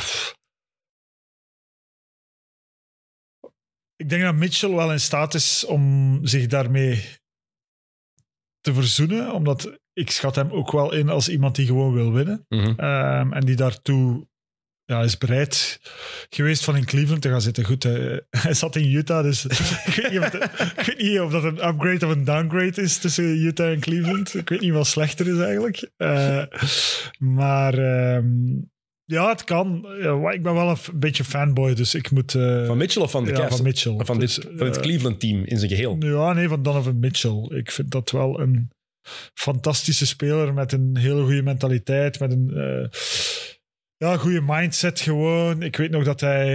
hij was... toen het NBA-seizoen voor hem al voorbij was, was hij heel vaak in Europa om hier basket te komen kijken. Dan denk ik van, wow, dan heb je wel... dan weet je wel wat je aan het doen bent. Hè. Dat was echt gewoon een matchje te zien, om dat te snappen. Um, je horizon verbreden. Ja, je horizon verbreden, ander basket willen zien, andere spelers willen zien. Dan dacht ik, en dat was echt al als jonge gast, dan dacht ik van, hm, je hebt toch iets dat heel veel anderen niet hebben. Um, en ook zijn spelstijl is, is wel in control, nagedacht. Ook al zou je van hem verwachten dat dat eigenlijk... Uh, heeft, het, heeft het potentieel om niet zo te zijn. Dat is geen bolhog of zo. Dus, um, dus ik ben een beetje fanboy. Dus moeilijk voor mij om hem als tweede optie na Garland te zien. Maar dat is meer... Dat is, het is minder negatief voor Mitchell bedoeld. Het is eigenlijk vooral positief over Garland. Ja, ja Omdat dat ik denk ik dan weer wel. dat zijn potentieel zo Ja. groot is. Want Mitchell, wat je zegt, het is zo'n veelzijdige speler. En als, als hij defensief ook effectief werkt, dan is hij defensief ook nog eens een, een absolute topper. Hè. Het is geen superstar, maar het is wel een all-star van ja, een het heel is hoog niveau. net, net onder Ja. superstar en hij verzoent zich daarmee. Ik snap wel wat je bedoelt. Het heeft ook te maken natuurlijk met die, met die dramatische serie. Hè. Had- Hadden ze die dramatische serie niet gehad eh, en waren ze er in de tweede ronde uitgegaan tegen, wacht, hè, Miami. eh, tegen Miami, dan gingen we nog misschien gezegd hebben, want Miami was dan doorgegaan naar de finals, eh, dan hadden, gingen we misschien gezegd hebben van, eh, oh, oké, topseizoen gehad en eh, volgend jaar meer van dat. En nu beginnen we te twijfelen. En beginnen we ook te twijfelen, maar dat, dat versta ik dan veel meer aan Bickerstaff natuurlijk. Hm. Maar ik zet ze nog altijd op drie. Hè. Ja. Laat dat duidelijk zijn. De Ja. best of the rest, want de top 2 is denk ik heel duidelijk in, eh, in de Eastern Wel, ik ben Conference. nu wel benieuwd. eh, uw alarm gaat net af, dus we kunnen afronden wie op twee en wie op één Een, pa- een, paar- een paar dingen nog over Cleveland wel even zeggen. Wat belangrijk gaat zijn voor hen, want oké, die playoffs die waren dramatisch, maar denk in het reguliere seizoen dat daar nog altijd een hele goede basis is. Evan Mobley had wel een moeilijker tweede jaar. Zijn rookiejaar was, was heel degelijk. Zijn tweede seizoen was wat moeizamer. Het is natuurlijk een heel ander. Ja, het is natuurlijk voor- ook voor hem zoeken. Hè. En het, is, het is nog altijd heel ruw talent, wel op de een of andere manier. Eh, maar die combo, pff, het was ook wel cool om naar te kijken. Maar ik denk Eh, vooral defensief weten we wat Mobley kan, kan zijn. En wat hij ook al vaak is. Hij gaat gewoon een soort afstandsshot moeten creëren. Al is het die Kevin Garnett midrange. Ja. Dat hij net, net binnen de driepuntlijn dat hij dat stapje heeft. Dat hij dat shot kan, kan pakken om het veld iets groter en breder te maken. Dat is er op dit moment niet. En dan wordt het moeilijk met Jared Allen. Ja. Jared Allen, daar, die heeft het heel moeilijk gehad in Als de je playoffs. praat over wel het cover van Space, die, die twee samen is al super cool om te zien. Ja. Eh, Ja, gigantisch, ook- gigantisch ook allebei. Maar ik geloof nog altijd in Mobley. Ik vind dat een heel goede Ja. speler. En ik zie die ook wel dat shot kunnen ontwikkelen. Als dat erbij komt, dan is Cleveland iemand die het de top 2 ook wel moeilijker kan maken. Ik denk Eh, dat Allen ook wel heel blij is waar hem nu zit. als, als je weet waar dat hem kwam. En ik vond dat echt heel dom van Brooklyn maar toen. voor maar, DeAndre Jordan hebben ze Ja. die opgegeven. maar, maar als je nu ziet eh, welke rol die daar kan opnemen en, en, en hoe, die, hoe die starting five is echt een supercoole starting five. Eh, jammer dat het in Cleveland is. De, vre- de Wij, ergste zijn, stad... wij, hebben trauma, wij hebben een beetje een trauma van Cleveland. Dat is effectief de saaiste stad waar ik ooit in mijn leven ben geweest, denk ik. Ja. Als ik alles overloop, alle landen, Cleveland staat op één. Ik heb me geamuseerd met u, hè. Maar ik pakte het niet persoonlijk. er was, effect, er was één straat, hè. ja. één straat waar iets te doen was. Ja, ik weet dat wij eraan kwamen in, wat is het, in Rush Hour, hè? de spits, en dat wij met twee keken. Waar, waar is iedereen? echt heel raar. Echt een spookstad. Vreemde beleving. Eh, ze hebben shooting toegevoegd, niet onbelangrijk, met eh Struus, Niang en Jerome. Dus op dat vlak hebben ze wel ook een pijnpunt aangepakt. En ik zeg het, Mobley, als hij dat shot wat kan verbeteren eh, en als het tweede jaar gewoon die sophomore slump bleek te zijn, wat heel vaak het geval is, watch out for the Cavs. Voor mij de best of the rest. Maar de nummer twee in de Eastern Conference, de Milwaukee Bucks. Vorig seizoen 58 en 24. eh, number one seed in het oosten, maar eruit in de eerste ronde tegen Miami na vijf matchen. Maar het was geen gefaald seizoen. Eh, volgens Vegas over-under 54,5 overwinningen. Weg Drew Holiday, Wesley Matthews, Grayson Allen, Javon Carter, Goran Dragic, Myers Leonard en Joe Ingles. Nieuw Damian Lillard, Malik Beasley, Robin Lopez, Ty Ty Washington, Marcus Bolden, Andre Jackson, dat is de 36e pick uit Yukon, Chris Livingston, de 58e pick uit Kentucky, en dan Omari Moore, dat is een undrafted rookie uit San Jose State, en een nieuwe coach, Adrian Griffin, Mike Budenholzer, die eh, hebben ze laten gaan. Verwachte starting five, Damian Lillard. Dan de shooting guard Pat Connaughton of Malik Beasley. Eén van die twee gaat het worden. Chris Middleton, Giannis Antetokounmpo, Brooke Lopez en sixth man Bobby Portis. Headcoaches Adrian Griffin. Ja, deze ploeg, ik ben zo enthousiast om dit te zien. Die pick-and-roll tegen Giannis. Ik wil nog even terugkomen daarnet eh, Ja. op het eh, al dan niet goede of slechte seizoen en de, de presser van Janis Ah, ja. eh, daarna. Ik vind dat je heel hard eh, was in de vorige podcast voor hem omdat hij ook gewoon... eh, Ik vond dat hij een punt had. Hij zei van, dit is gewoon sport en je kan ook hoe goed je seizoen ook geweest is, dit is het systeem. En je kan ook gewoon eens verliezen. Tuurlijk. En de lat ligt altijd hoog voor ons. Uh, en we zijn, ja, hij wil gewoon zeggen, we zijn nu eens onder die lat gegaan, maar dat kan gebeuren. Stop nu eens met daar telkens zo'n groot drama van te maar maken. Maar hij zei ook, falen bestaat niet in sport. Tuurlijk bestaat het wel in sport. Dat is ook niet erg, hè? Maar je gaat toch niet ontkennen dat je niet kan falen in sport. Als je de number one seed bent en de beste ploeg bent van de league in het reguliere seizoen en je gaat eruit in de eerste ronde, kan je toch niet ontkennen dat het nee, een mislukking nee, is geweest. Dat, dat is mijn ja, punt, ja, hè? okay. Dat bedoel ik. Dan is het maar, een mislukt seizoen. Is dat erg? Nee, dat hoort erbij. Wel, ik denk dat dat zijn punt was van... Goed, uh, we gaan naar huis en we, we, doen verder. En volgend jaar zijn we terug en proberen we opnieuw. Ik denk dat dat, dat is zo het uh, Amerikaanse failing forward, mm -hmm. uh, dat hij bedoelde. Maar ik snap ook wel jouw punt. Maar ik vond dat iedereen heel hard was voor hen. Het kan gebeuren. Het is dan ook gebleken hè, dat het niet dat het niet toevallig was dat ze dan die, die serie verloren. Maar dat het kan gebeuren, dat spreek ik niet tegen. Mijn punt was gewoon, je moet niet ontkennen dat je niet kan mislukken of kan falen in sport. Okay. Tuurlijk wel. Het is net, ik denk dat er weinig, weinig vlakken zijn, weinig domeinen zijn waar je zo gemakkelijk kan falen als in sport. Omdat er nergens zoveel verwachtingen zijn voor individuen en voor ploegen. Ik wil er even op terugkomen. mag. Ik wil ook wel nog even zeggen dat ik denk dat Janis een van de schoonste mensen is ja, uh, oh. in de NBA. Uh, Heb je gehoord wat hij zei over zijn contractverlenging? Nee. Dus uh, van hij heeft, nu heeft een aanbod gekregen. Hij heeft nog niet getekend, want hij kan volgend jaar kan hij denk ik 50 of 60 miljoen meer verdienen. Hij zei, um, money is not important. A lot of fucking money is important.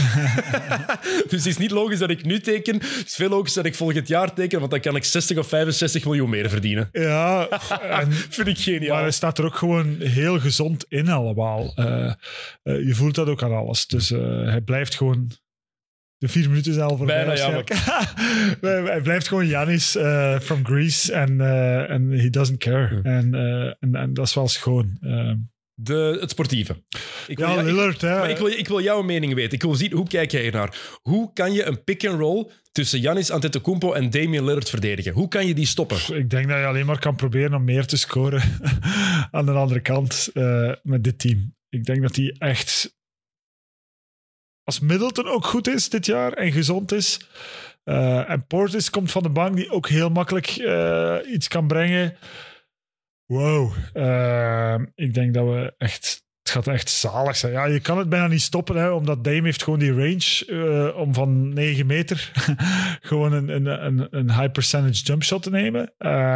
Janis, ja, die, die kan heel hard rollen. als die heel hard rolt, ja, dan is het altijd of een open shot of een layup in theorie. Dus uh, ook die hele defensieve regelgeving in de NBA zorgt er ook voor. Dan moet je echt als team gaan, gaan, gaan, kiezen om je helpside bijna de kant van het pick-and-roll te gaan zetten. Uh, wat er gaat voor zorgen dat ze kan, Connaughton in de, in de hoek kunnen zetten. Middleton. of Middleton. En gewoon, dat hij gewoon mag wachten op de bal. Uh, dus het wordt echt wel interessant om te zien hoe andere teams daar gaan mee omspringen. Het wordt het, school, het schoolboord... Moeilijk. Het schoolvoorbeeld van Pick Your Poison. Ja, ik denk het. En uh, misschien nog een schonere mens hè, was Jeru Holiday dan Janis. Uh, maar die kon dat niet. Hè. Uh, daar hebben we allemaal heel veel respect voor. Dat is echt iemand die het maximum uit zijn carrière haalt. Uh, die er ook alles voor doet. Maar dit gaat wel nog next level zijn. Mm, ik ben heel benieuwd om dat te zien. Want je hebt je hebt al gezegd, je hebt dat shot dat Lillard heeft, maar het is ook van, van vier meter achter de driepuntlijn kan die ook knallen. Hè? Dus je kan effectief een hele plus, hoge pick-and-roll spelen. Plus Janis is echt wel een goede screener in pick-and-roll. Zet zijn voeten ook heel breed. Uh, ja, het gaat het gemakkelijker maken ja, voor hem is, ook. Hè? Ja, tuurlijk. Die load. Janis heeft de bal zoveel gehad hey, vorig seizoen. Maar ook omdat, omdat je met Holiday dat niet kon. En, en Janis moest dan vanaf de driepuntlijn, backup, uh, zijn man naar beneden dribbelen. Moest ook shots nemen die hij eigenlijk niet wilde nemen.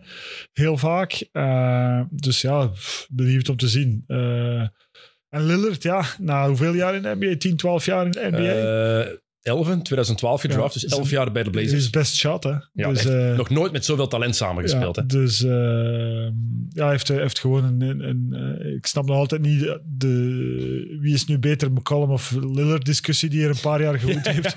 Die heb ik nooit gesnapt. want hij heeft wel heel die franchise op zijn rug gedragen, tien jaar aan een stuk. Maar nu, dit, dit is echt wel, denk ik, wat hij wilde. Eh, en, en hij gaat geen drie kansen meer krijgen hè? Dus, ehm, eh, van dit niveau. Dus eh, heel benieuwd wat dit gaat brengen. Ja. Want je hebt ze maar op twee gezet. Ja, het is wel de grootste kans. Even nog over Milwaukee het laatste. Het is de grootste kans die Lillard ooit heeft gehad om een titel te winnen. Dit is dit wel. Waar we ons wel vragen over moeten stellen, is de defense. Want hun Maar perimeter... dat zei ik daarnet, hè, toen je me vroeg Ja. van pick and roll. hè. Van hoe ga je dat stoppen? Nee, nee, ja. maar de defense van Milwaukee wil ik zeggen. ja, ja, maar zij- dat bedoel ik. Hè. Als, als Ah, tegenstander kan je, kan je het pick and roll niet tegenhouden, maar je kan wel aan de overkant proberen van ze te outscoren, want Mhm. daar gaan ze wel problemen hebben. Eh, Jay Crowder zit daar ook nog altijd. Misschien kan die een rol spelen. Nu, het is niet bij de Jay Crowder van vier jaar geleden. Er is heel wat gebeurd ook. Maar ze gaan wel zo iemand nodig hebben om op de perimeter te verdedigen. Want Lillard, oké, het is, is, is gewoon een slechte verdediger. Moeten we Slechte verdediger. Beter dan. Trey Young. ja, maar het is hetzelfde. Ja, ik snap wat je bedoelt. Het is hetzelfde bodytype. Eh, Hij is iets sterker. ja, Maar hij, eh, er is ook hij heeft het gewoon niet. Nee. Eh, hij heeft het gewoon niet.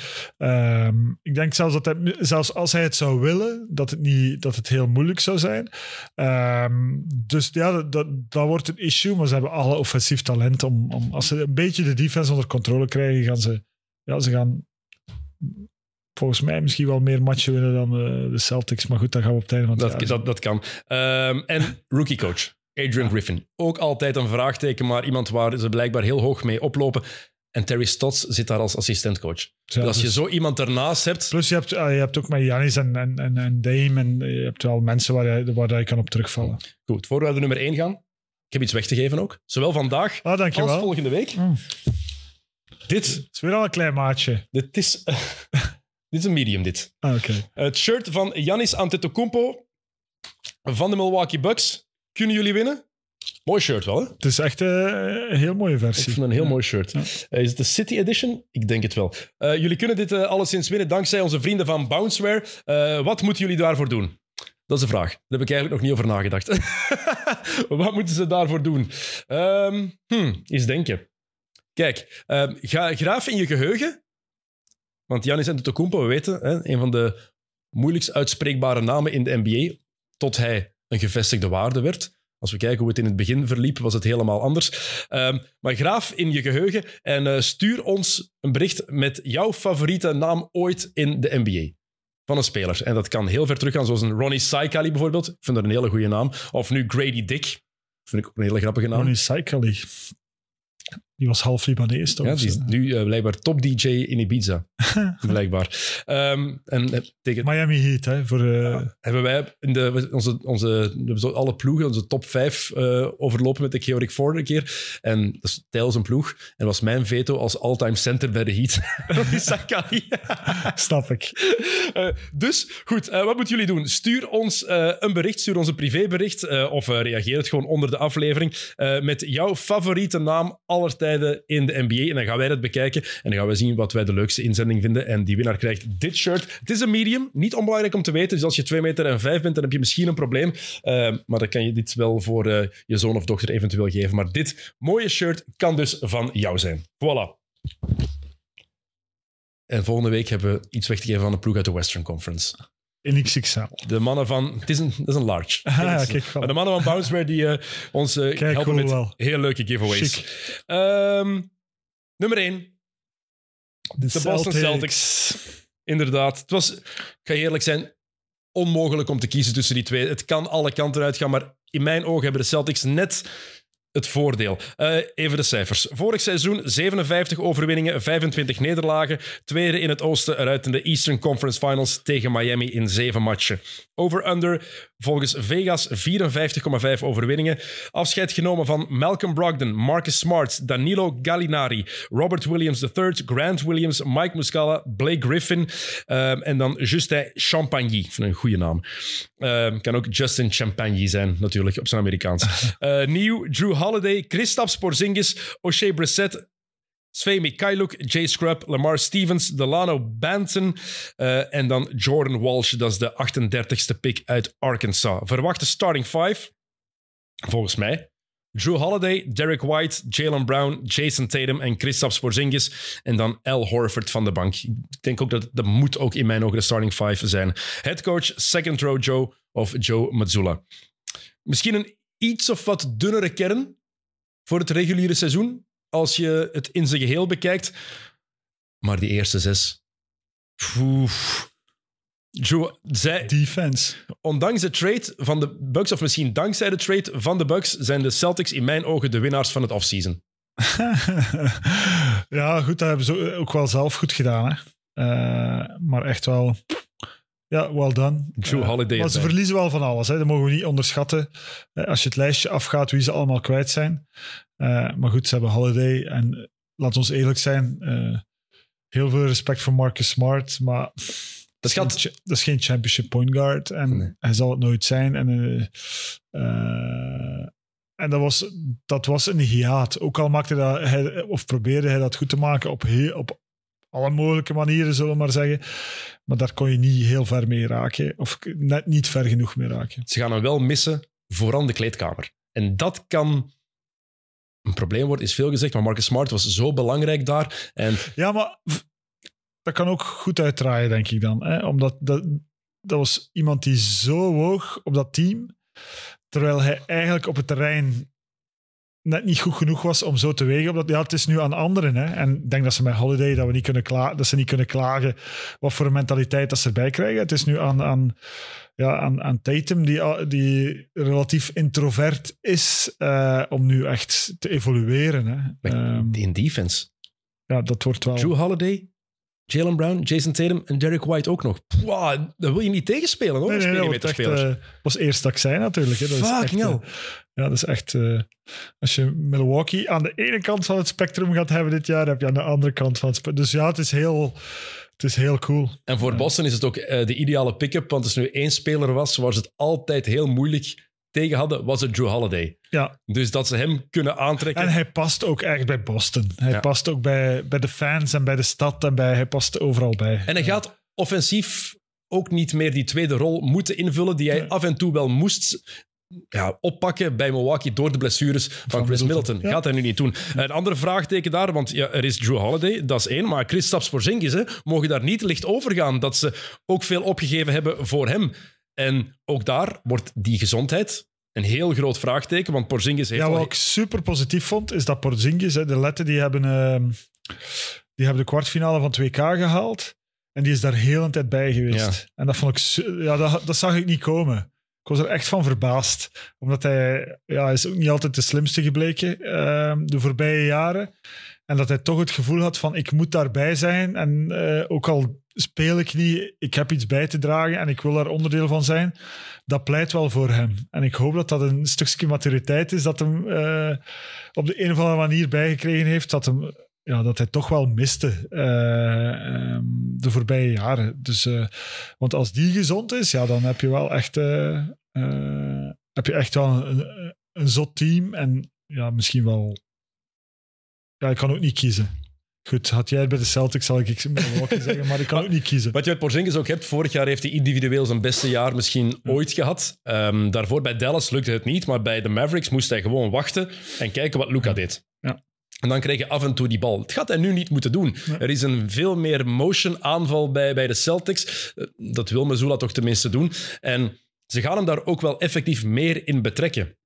En hij is ook het type speler dat niet hoeft betrokken te zijn om op het einde van de dag toch nog zijn, zijn 15 punten en zijn 12 rebounds te hebben. Eh, omdat hij dat talent heeft. Eh, en omdat hij die drie, vier finishes toch gaat krijgen. Ja. eh, per. Door hem, Dus- dit betekent dat Joe Holiday de vierde optie is hè, in aanval. De Ja. vierde. En Derek White mogen we nog altijd niet onderschatten. Ik denk dat ze trouwens ook nog wel ehm, een trade zullen doen voor een andere big man. Want Al Horford, die jaren beginnen ook aan te tikken. Dat is de draftclass van 2007 intussen. Hè. Dat is ook al een hele tijd. En die heeft, is eigenlijk redelijk gezond gebleven doorheen heel zijn carrière. Maar heeft ook heel veel minuten op de teller staan.